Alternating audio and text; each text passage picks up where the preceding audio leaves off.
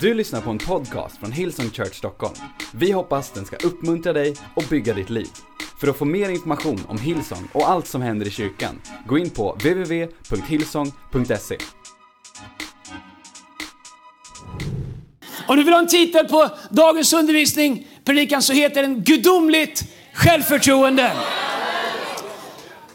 Hur många tycker att du har för mycket självförtroende?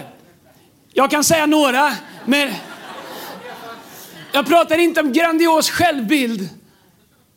Jag pratar om gudomligt självförtroende.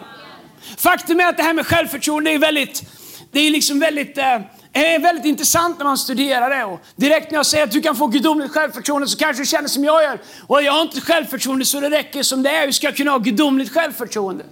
De flesta av oss vi baserar vårt självförtroende på vår egen förmåga att prestera, vår egen förmåga att leverera våra egna attribut, var vi kommer ifrån, vår självsäkerhet. Men jag skulle vilja tala med dig om att självförtroende är något helt annorlunda.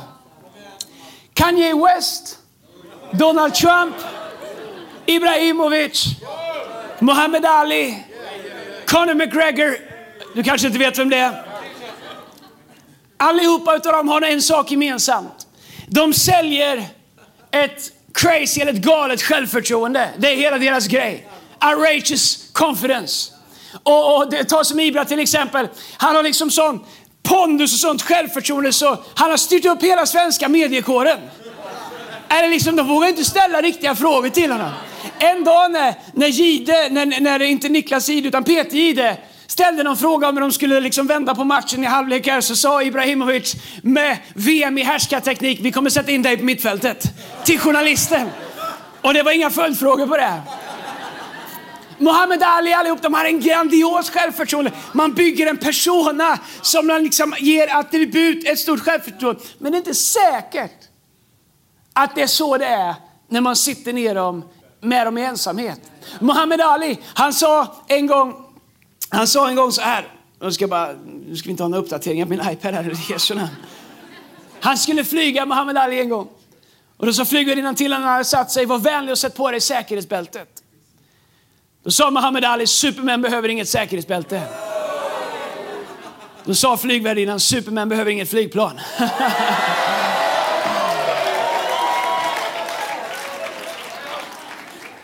Så en grandios självbild är inte alltid samma sak som ett hälsosamt självförtroende. Jag undrar hur du ser på självförtroende. Jag undrar hur du ser på självsäkerhet versus gudomligt självförtroende.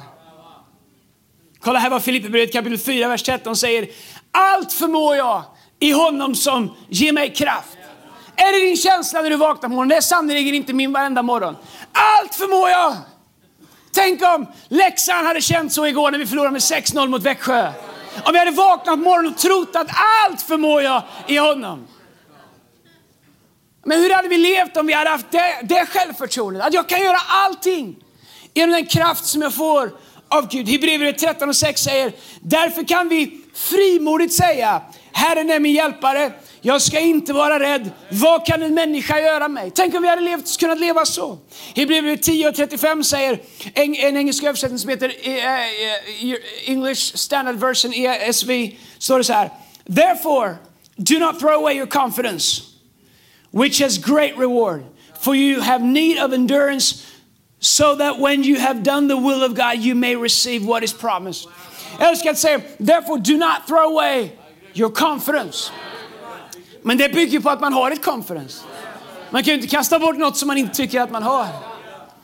Jag skulle vilja de närmsta minuterna tala med dig om hur du kan gå härifrån med ett nyfunnet självförtroende.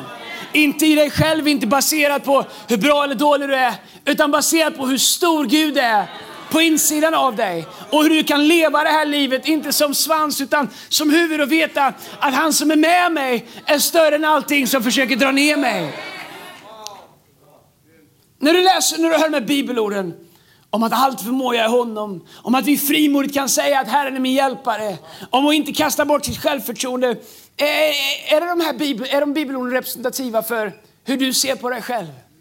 Eller är de inte det? Ofta så är det inte så. Ofta känner vi oss inte så, oh, jag har så mycket kraft, oh, inget kan ta mig.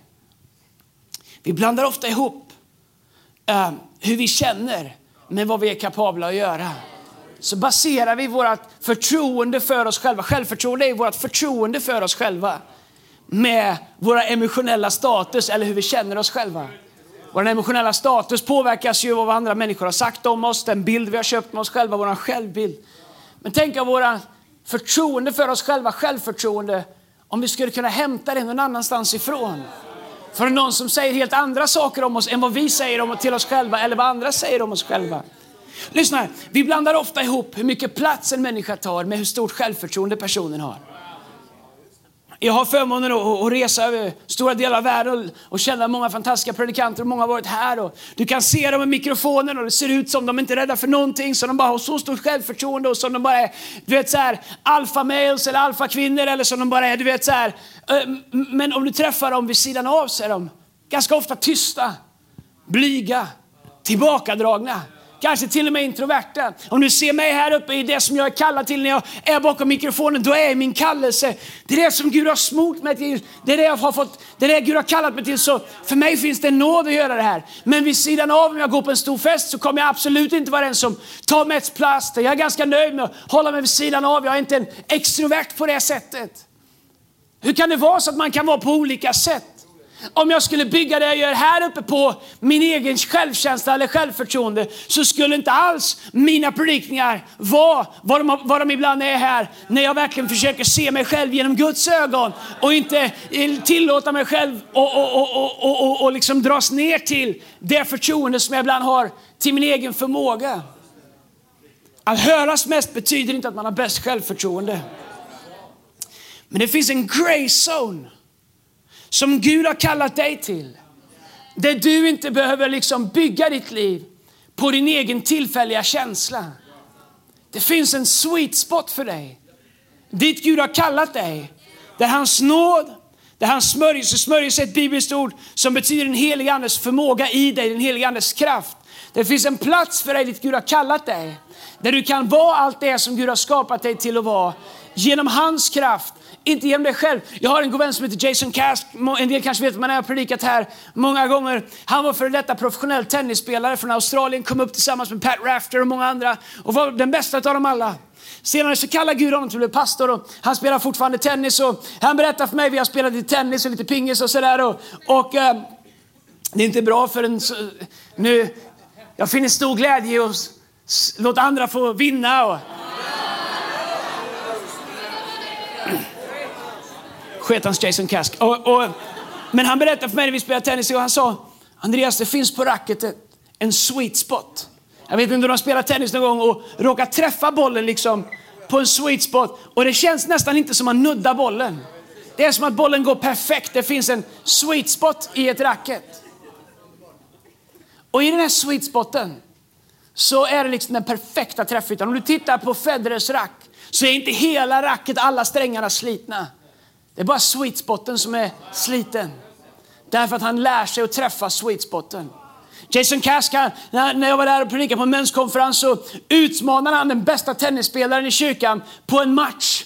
Enda grejen var att den andra tennisspelaren, liksom amatörspelaren, fick ha ett tennisracket och Jason hade en stekpanna. På tal om grandios självbild. Han, hade en stekpanna. Och han berättade att när han hade spelat en stund, övat med den stekpannan, så upptäckte han att även stekpannan hade en sweet spot. Och att det gick att hitta den i stekpannan. Jag vet inte om det var en gjutjärnspanna från Huskvarna eller om det var någon teflongrej. Men vet du, det finns en sweet spot i livet för dig. Det finns en plats där Gud har skapat dig, där du passar in. Där du kan bara känna, jag är den bästa som någonsin kan vara på den här platsen. För att det här är min plats i livet som Gud har för mig. Och när du hittar din sweet spot i livet, eller rättare sagt när du låter Gud ta dig till din sweet spot i livet så behöver du inte längre jämföra dig med andra människor. Det är därför vi så ofta jämför oss själva med andra människor. Så tänker vi, jag vill ha det där. Men du förstår, de är i sin sweet spot och hur du än kämpar, om det inte är vad du är kallad till, så kommer du aldrig hitta det och du kommer vara frustrerad. Men när du säger, Gud visa mig min sweet spot. Led mig. Bibeln säger i psalm 139 att innan vi formades, eller och vi formades i vår mammas mage, så kände Gud oss. Och han la destiny och purpose, där man kan säga att han la en sweet spot i dig. som han vill leda dig till. Alla ni som växer upp, alla ni youth som sitter där och äter klart popcorn. Har ni också skal mellan tänderna? Eller? Det finns en sweet spot som inte Instagram kan tala om för dig vart den är. Som inte media kan tala om för dig vart det är. Som inte liksom de mest extroverta liksom videobloggarna kan berätta för er. Spelar ingen roll vilka kläder ni tar på er. Om ni inte hittar er sweet spot i livet så kommer ni aldrig, hit. men i det ögonblick som ni låter Gud ta er till en sweet spot. Bibeln säger i Efesierbrevet 1 och 12, It's in Christ we find out who we are and what we're living for. Faktum är att våran sweet spot är i Jesus. Och där så finns det ett gudomligt självförtroende. Det fantastiska med ett gudomligt självförtroende är att det kan samexistera med våra egna osäkerheter. Det kan samexistera med våra egna, egna rädslor. Det är inte så att när jag är i mitt gudomliga självförtroende att inte mina rädslor, mina osäkerheter, mina liksom ärr och sår och sånt jag drar på i livet, att det inte gör sig påminna. Det är bara att när jag är i min sweet spot så överskuggar det gudomliga självförtroendet allt annat som försöker dra ner mig. Men om du inte har hittat ditt gudomliga självförtroende så finns det inget vaccin mot det. Jag vet inte hur du känner men ah, om man lämnas, liksom, lämnar sig själv åt livet, lämnar sitt öde åt livet så kommer livet inte per definition uppgradera dig. Utan snarare dra ner dig. Vi lever i en miljö, i en kontext, i, i en värld där människor klättrar genom att trycka ner andra. Tar sig uppåt genom att trycka ner andras axlar. Vet du att det är möjligt att lyfta upp andra människor runt omkring dig och ändå känna dig större på insidan än vad du gjorde innan det. Jag har upptäckt att faktiskt riktigt stora människor är de som lyfter upp andra runt omkring sig och samtidigt känner sig större. När man hittar sin sweet spot i livet. Det finns ett ord som jag älskar i engelskan som heter quiet confidence. Jag vet inte om du har varit i ett rum någon gång, jag måste komma till mina punkter här snart.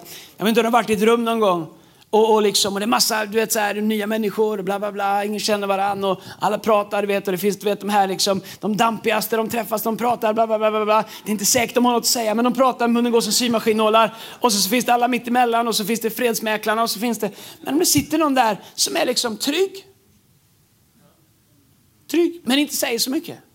Vet du vad rummet tids nog kommer göra? Kommer börja dra sig mot den personen och säga, vad, du säger inte så mycket, men du känns trygg. Har du något att säga oss? Det är någonting med quiet confidence. När du hittar din gudagivna plats i livet. Där du inte behöver hävda dig själv. För att du vet vem du är i Kristus. Du vet, du har hittat din sweet spot här på jorden. Din storhet definieras inte i, liksom, i, i referens till andra människors framgång eller förluster. Utan du lever i din egen trygghet, ett quiet confidence. Där du inte behöver hävda dig för att, för att känna dig stor, utan du kan leva i trygghet, gudomligt självförtroende, quiet, confident. Okej, okay. hur bygger man ett gudomligt självförtroende? Jag skriver ner fem saker, vi ska försöka hinna allihopa. Är ni med på det här? Om ni somnar slutar jag predika. Petrus, är du med? Du är med? All right. Det är två saker man behöver kolla med Petrus. Nummer ett, att han kommer i tid. Nummer två, att han håller sig vaken. Faktum är att han, han predikade på Kids förra veckan, två veckor sedan. Han var ledarna där. Han älskar när jag gör det här. Eh, men jag, jag gör det bara med dem jag älskar. Och, och, och helt plötsligt så får jag en bild ifrån Selina Joe, min äldsta dotter, ifrån våran Kids-lokal eh, där nere. Bara precis i slutet på mötet, strax efter mötet, där Petrus ligger och sover i en fåtölj. Nej, Petrus kom upp här, vi måste få prata med dig lite grann. Kom upp här Petrus. Så du hade, vad hade du gjort på Kids den dagen? Eh, jag tror jag preachade. Jag är osäker, men jag tror det. Ja. Jag förstår att det betyder mycket för dig. Du kommer ihåg vad du gjorde. Så eh, sen satt du i en fåtölj där eller? Ja, jag satt och spelade Fifa. Grabb, ja, sen somnade jag. Det är grymt. Det är grymt. Har du varit ute sent kvällen innan eller? Ja, faktiskt. Det var inte festat eller något. Nej, nej, nej. nej. Jag var ute med några vänner. Så vad lärde vi oss av det när man ska predika tidigt på morgonen? Eh, sova tidigt. Just det! Du är awesome! Awesome! All right, well. Godly confidence. Fem saker som bygger ett gudomligt självförtroende. I love you Petrus. Nummer ett, jämför inte din kallelse med andras. Vi har så enkelt att förminska dit Gud har kallat oss och förstora dit Gud inte har kallat oss.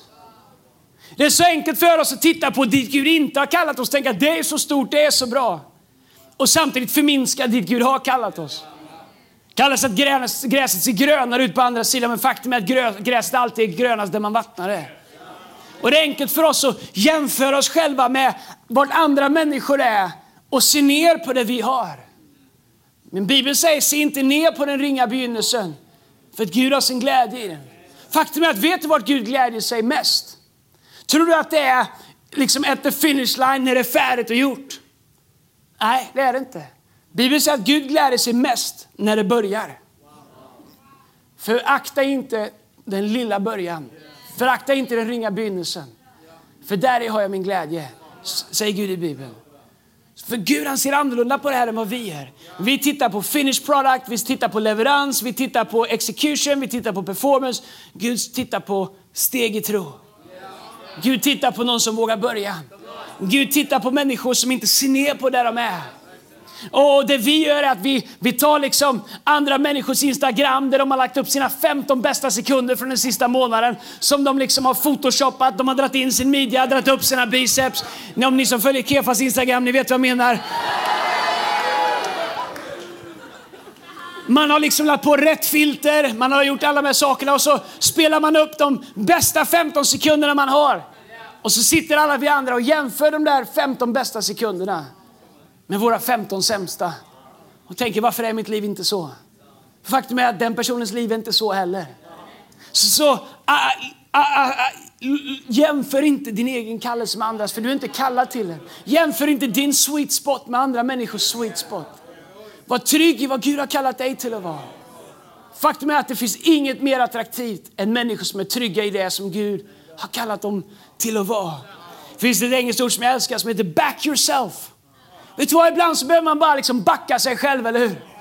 Ibland behöver man bara säga, vet du vad, I'm gonna back myself. Jag säger det, jag sa det, sagt det till våra team. Jag, jag, jag, brinner för att se flera i vår kyrka bli bättre på att predika och få chanser att predika. Vi kommer ta in en del gästtalare, men inte kanske lika mycket som vi har gjort vissa år. Därför att jag bara känner att vi måste back ourselves. Vi har fantastiska gåvor i det här huset som Gud har gett oss, som behöver få chanser. Det kan ni applådera åt. Som ska få chansen. Och du vet, samma sak i ditt liv ibland. Back yourself. Titta inte ner på dig själv och tyck att alla andra är så bra. Come on! Back yourself ibland och bara säga, vet du vad? Det jag har det är någonting. Det jag har det, det är värt någonting. David, han såg inte ner på att vara på ängen medan alla hans bröder var på stridsfältet. Jag vet att det känns som jag hamnar hos David i alla mina predikningar, men väldigt, väldigt fascinerad över David. Så David han sitter ute på ängen med alla fåren. Han har liksom ett enda långt eftermöte, han sitter och spelar harpa. Han har liksom med sig Fia kan man säga överallt. Fast han fick vara, sitter liksom med, han har konstant pad som följer honom runt var han än går. Ni vet det här som händer i slutet av predikan när man hör Så hör han, så sitter han där. Ute med får. Hans bröder har fått chanser att bli soldat. David kanske också vill bli soldat. Men hans pappa sa, nej någon måste ta hand om fåren. David kunde suttit där ute och tänkt, vad är för himla fårskarv, vad ska jag ha dem här, varför sitter jag här? Men faktum var att när björnen kom så var han beredd att försvara fåren. För att han tyckte att hans sweet spot var värdefull. Men här är vad, hur Gud är. Att för Gud så krävs det bara en kallad David för att sätta en hel nation fri. Vi kanske hade sagt ner på David och sagt, vem är David som är där ute i marginalen? Det måste ju vara hans krigarbröder. Men för Gud han är inte intresserad av hur stora vi är, hur, liksom vilka, hur stor profil vi har. Han är bara intresserad om, om vi lever i vår kallelse eller inte. Du förstår, vår belöning är inte connectad till vår uppmärksamhet. Vår belöning är connectad till vår lydnad. Vår belöning är connectad till om vi gör det vi är kallade till. Och så länge vi gör det vi är kallade så behöver vi inte jämföra oss. Eh, Paulus han säger i sitt brev till Korinther, han säger we dare not compare ourselves with others. Han säger vi jämför oss inte med andra. Utan vi är det Gud har kallat oss till att vara. Så nummer ett, jämför inte din kallelse med andras. Nummer två, låt inte dina svagheter diskvalificera dig. Kanske en av våra största vanföreställningar och en av de största efterhandskonstruktionerna är hur bra alla var i Bibeln. Vi kommer ihåg dem och tänker på dem, hur de var eh, i slutet. Gideon eller David eller Josef när han blev liksom härskare eller hur det nu var. Eller Daniel när han kom upp ur lejongropen. Och sen så är det våran bild av vilka Gud använder. Vi ser dem som de var efter Gud hade förändrat dem och tänker så måste man vara. Jag vill likna Daniel och jag vill likna Rut. Hur många kommer ärligt ihåg den sången? Ja, det är fantastiskt. Va? Jag och Janne, är jag verkligen med i den demografin att det är jag och Janne Liljeroth? Nej, nej, jag har ju hål på jeans, jag har ju ungdomsjeans och allting. Men faktum är att de som Gud använde, de var, de, de, de var inte alls sådana. De var, faktum var att de var helt tvärtom. Lyssna här i Hebreerbrevet kapitel 11, vers 32 står det så här. Vad mer ska jag säga? Tiden räcker inte, och det är sant för att berätta om Gideon, Barak, Simson, Jefta, om David, Samuel och profeterna. Genom tron besegrade de kungariken, skipade rätt, fick löften uppfyllda, stängde lejons gap, släckte rasande eld och undkom, undkom svärds, svärdets ägg. De var svaga, men fick kraft. De blev starka i strid och drev främmande herrar på flykten. Så säger de, det här i, i, i trons kapitel kallas det i brevet kapitel 11. Och sen så börjar de räkna upp liksom trons hjältar. Det är liksom, du vet så här som man sätter ihop inför OS sin drömelva. Förstår ni? Okej, okay, jag vet om du är idrottsintresserad. Man sätter ihop sin drömelva.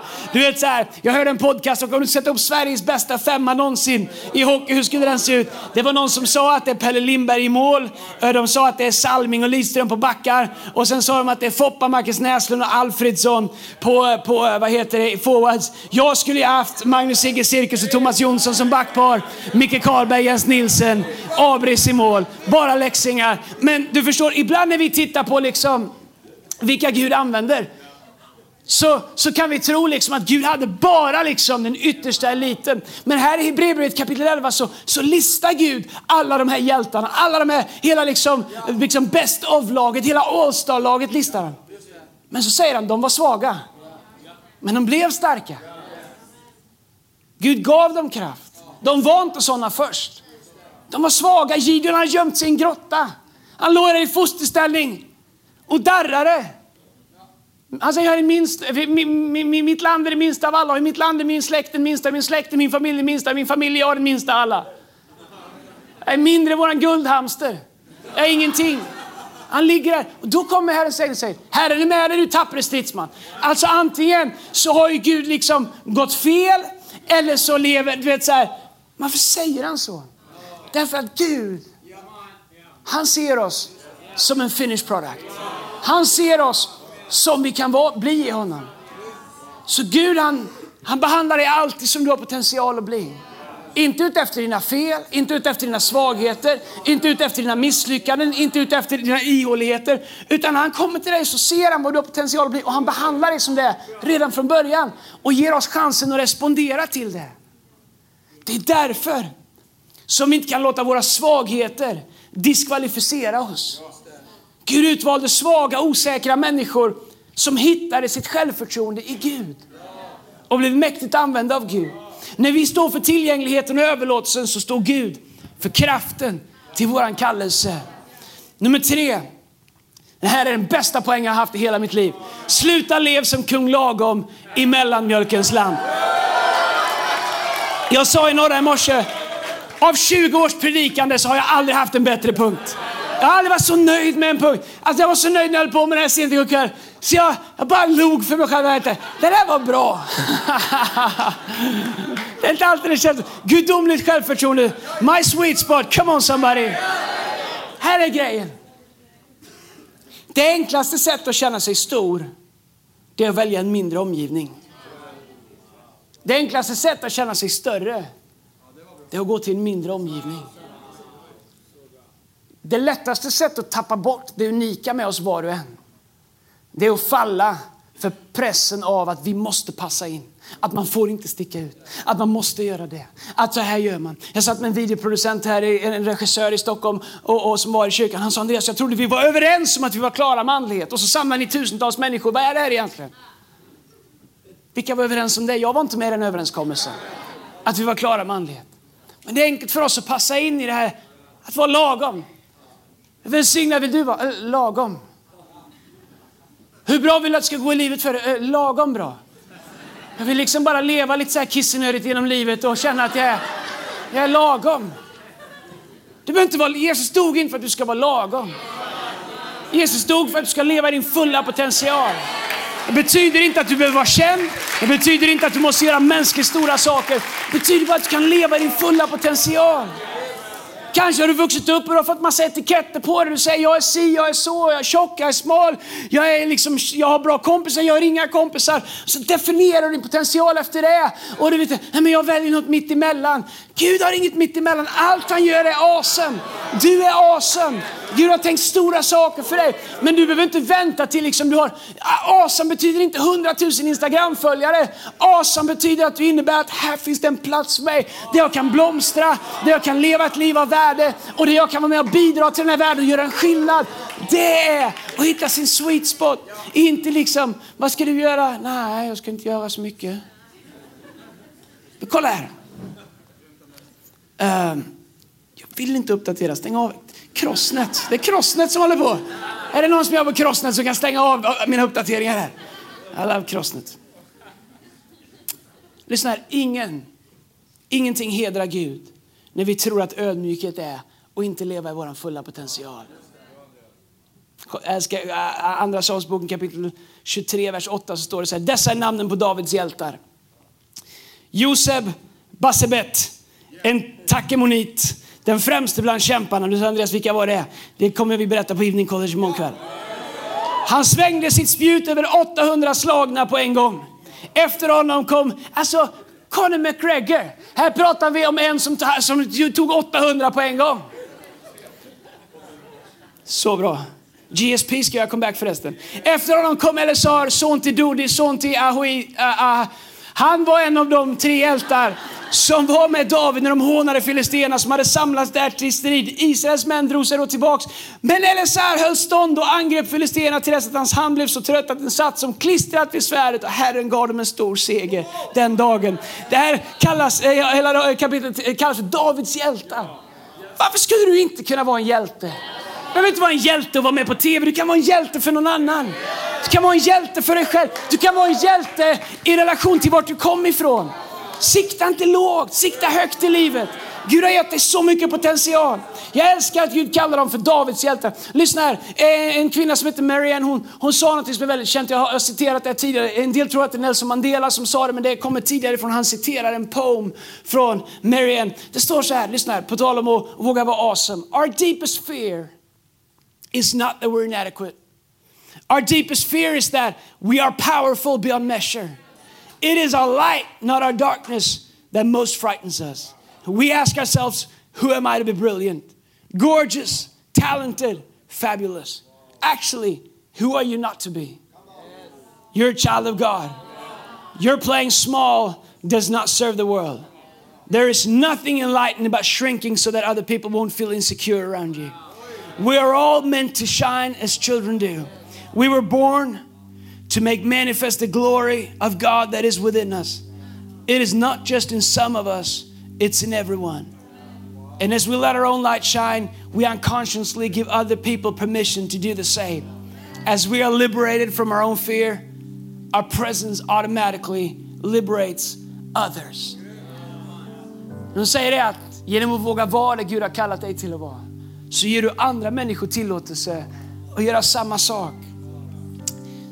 Det fjärde om ett gudomligt självförtroende är om att välja rätt omgivning. Det är därför jag älskar kyrkan. För mig är kyrkan en plats dit jag kan komma varje vecka och kalibrera mig.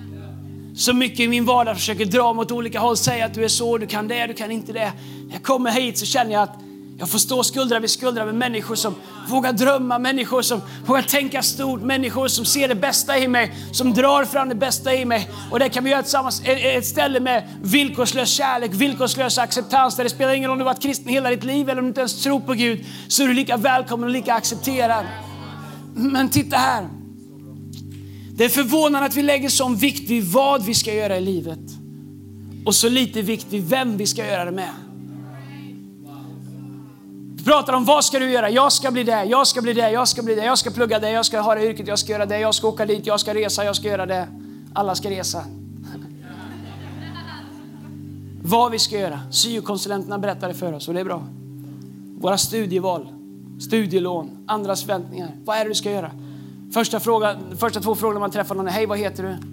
Två, vad jobbar du med? Vår identitet är vad vi gör. Men vem vi gör det med är oerhört mycket viktigare. Därför att vem vi gör det med avgör vad vi kommer få gjort i slutändan. Jag kanske är den som håller i micken, men det finns inte någon chans i världen att jag skulle kunna stå här idag om det inte vore på grund av vilka jag har valt att göra det tillsammans med. Så det faktum att jag gör, vad jag gör är och predikar. Men det är helt definierat av vilka jag har bestämt mig för att göra livet och göra den här resan tillsammans med. Ja, tänkte på Kim Källström när jag gjorde den här predikan.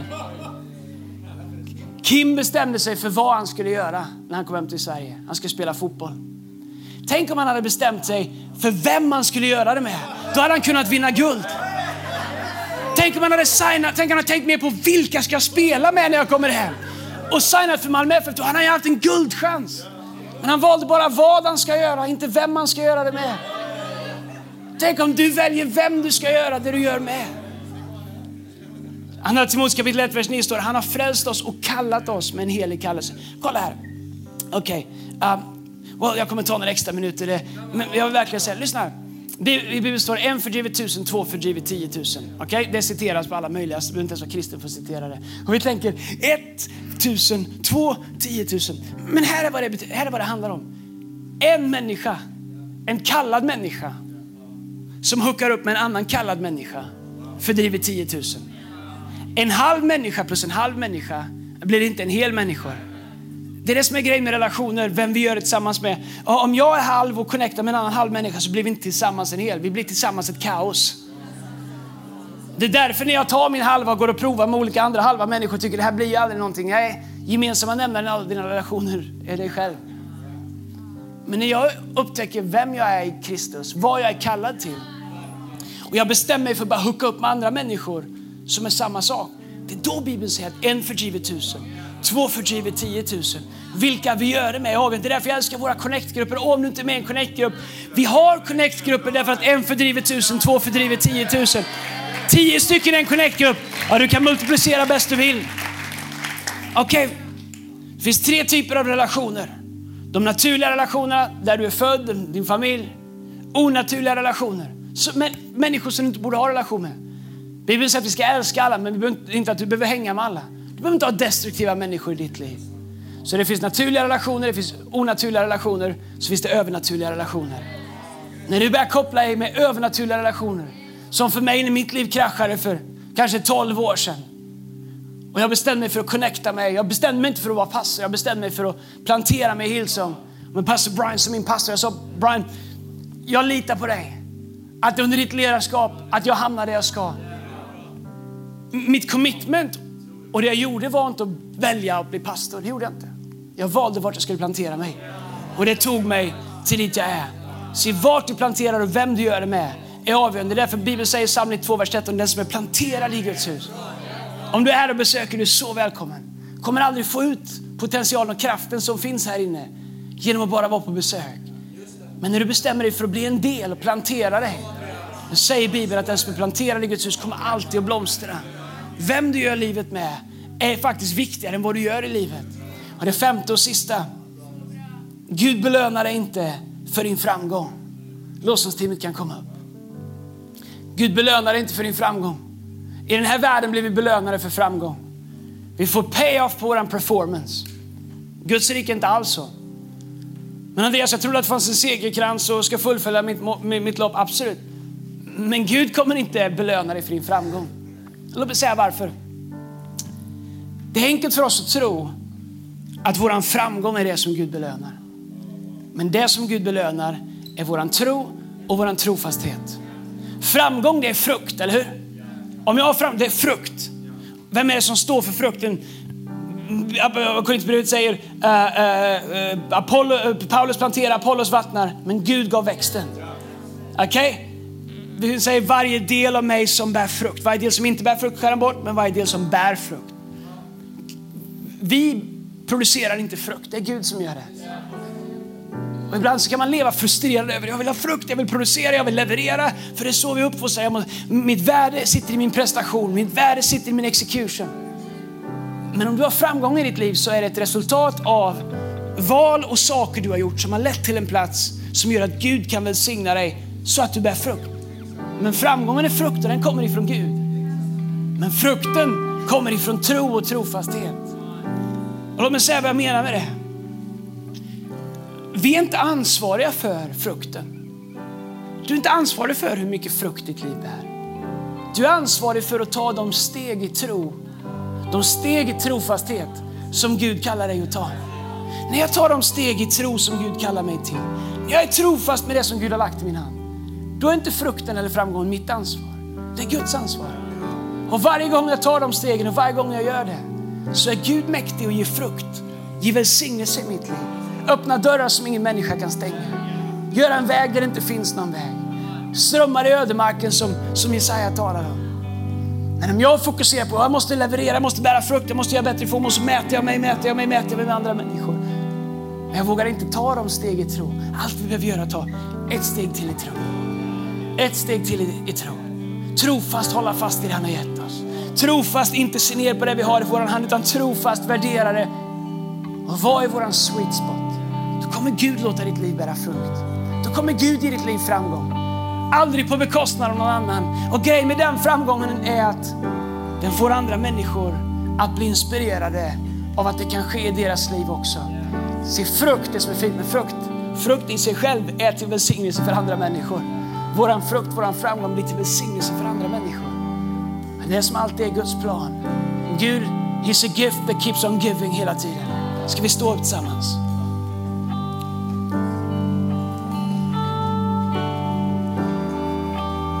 När du går dit Gud har kallat dig och när du låter Guds storhet och godhet definiera dig, inte dina misslyckanden, då kan du leva med ett gudomligt självförtroende. Då kan du leva, spelar ingen roll var du kommer ifrån, spelar ingen roll var du har varit, spelar ingen roll vilken etikett du har. Då kan du leva ett liv som Gud har kallat dig till att leva. Jag ska be en bön och sen ska jag sjunga lovsången. Men jag bara känner att jag skulle vilja be för er här idag. Att ni skulle gå härifrån med ett gudomligt självförtroende. Våga sträcka på dig och säga, vet du vad? Gud har skapat mig. Jag är någon. Jag har en, det finns en plats för mig. Det finns en sweet spot för mig. Här vi ska, jag ska be och sen ska vi lovsjunga. Och när vi sjunger då skulle jag vilja att du sjunger med självförtroende. Att du sjunger som att du frimår. Bibeln säger i första Johannes brev, om våra hjärtan inte fördömer oss, då kan vi frimodigt komma inför Gud och be honom om vad som helst. Jag vill att du ska sjunga med ett gudomligt självförtroende. Jag skulle vilja be för alla människor här som säger Gud, jag längtar efter att hitta min sweet spot. Jag längtar efter att hitta min plats i livet där du har kallat mig. Come on, alla huvuden alla ögon stängda, eller vad du vill. Men jag vill be för dig. Om du är här idag och du säger Andreas, jag längtar efter att hitta min sweet spot. Jag längtar efter det liv som jag är kallad till. Lyft upp din hand där du står, så ska jag be för dig där du är. Du bara ska hitta en plats i livet. Du bara känner, it's a match made in heaven. Fader i Jesu namn, jag ber för varje person som har lyft sin hand. Herre, alla som längtar efter att hitta sin plats här i livet. Människor som längtar efter att hitta sin sweet spot här i livet. Herre, jag ber att du skulle öppna för dem vägar. Att du skulle leda dem. Herre, tack för att du älskar alla människor exakt lika mycket. Att alla har samma värde. Att alla har en ljus framtid. Det spelar ingen roll hur vi har kommit in hit i Vasateatern idag. Om vi kom hit, kanske är vi flyktingar som har kommit hit. Kanske kommer vi från trasiga bakgrunder. Kanske kommer vi från fina familjer. Kanske har vi inget, kanske har vi allt. Det enda vi har gemensamt är att i dig så har vi alla samma värde, samma potential och samma framtid. Så Fader, i Jesu namn, hjälp människor att hitta sin gudagivna plats och ta emot ett gudomligt självförtroende i det faktum att vi är skapade av dig. Att det finns en plats för alla här inne i Jesu namn. Kom on, vi sjunger tillsammans med ett gudomligt självförtroende. Sjung som att Gud är för dig i Jesu namn.